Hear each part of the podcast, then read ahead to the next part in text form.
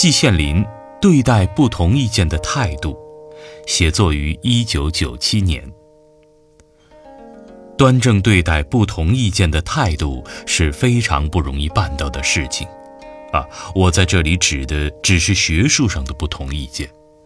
中国古话说：“良药苦口利于病，忠言逆耳利于行。”可见此事自古已然。我对于学术上的不同观点，最初也不能够冷静。仔细检查自己的内心活动，不冷静的原因绝不是什么面子问题，而是觉得别人的思想方法有问题，或者认为别人并不真正全面、实事求是地了解自己的观点，自己的心里十分别扭，简直是堵得难受，所以才不能冷静。最近若干年，自己在这方面有了进步。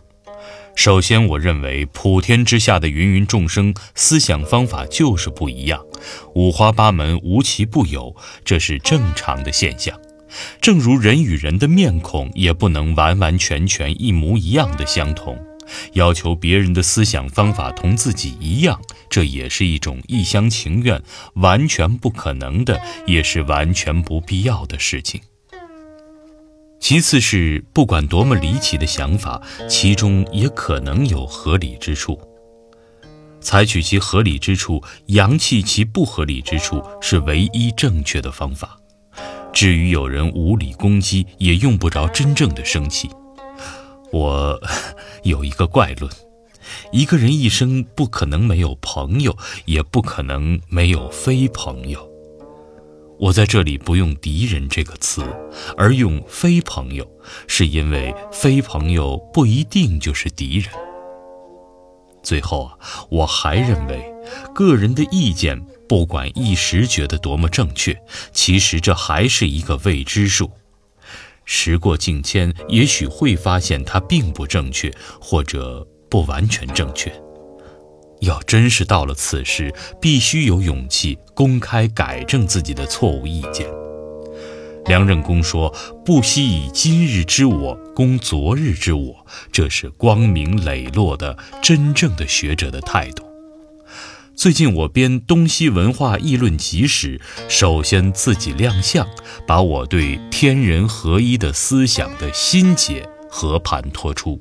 啊，请注意心解中的这个“心”字。然后我再把反对我的意见的文章，只要能按及到，都编入书中，让读者自己去辨别和分析。我对广大读者是充分相信的，他们能够明辨是非。如果我采用与此相反的方式，我去打笔墨官司的话，则对方也必起而应战。最初双方或者还能克制自己，说话讲礼貌有分寸，但是比战越久，理性就越少，最后甚至互相谩骂、人身攻击。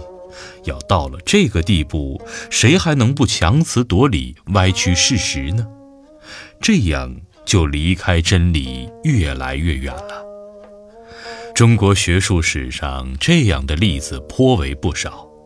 我前些时候在上海的《新民晚报》夜光杯副刊上写过一篇短文：“真理越辩越明吗？”我的结论是在有些时候，真理越辩越糊涂。是否真理要靠实践，检历史和时间的检验。可能有人认为我是在发怪论，我其实啊，是。有感而发的。季羡林，写作于一九九七年。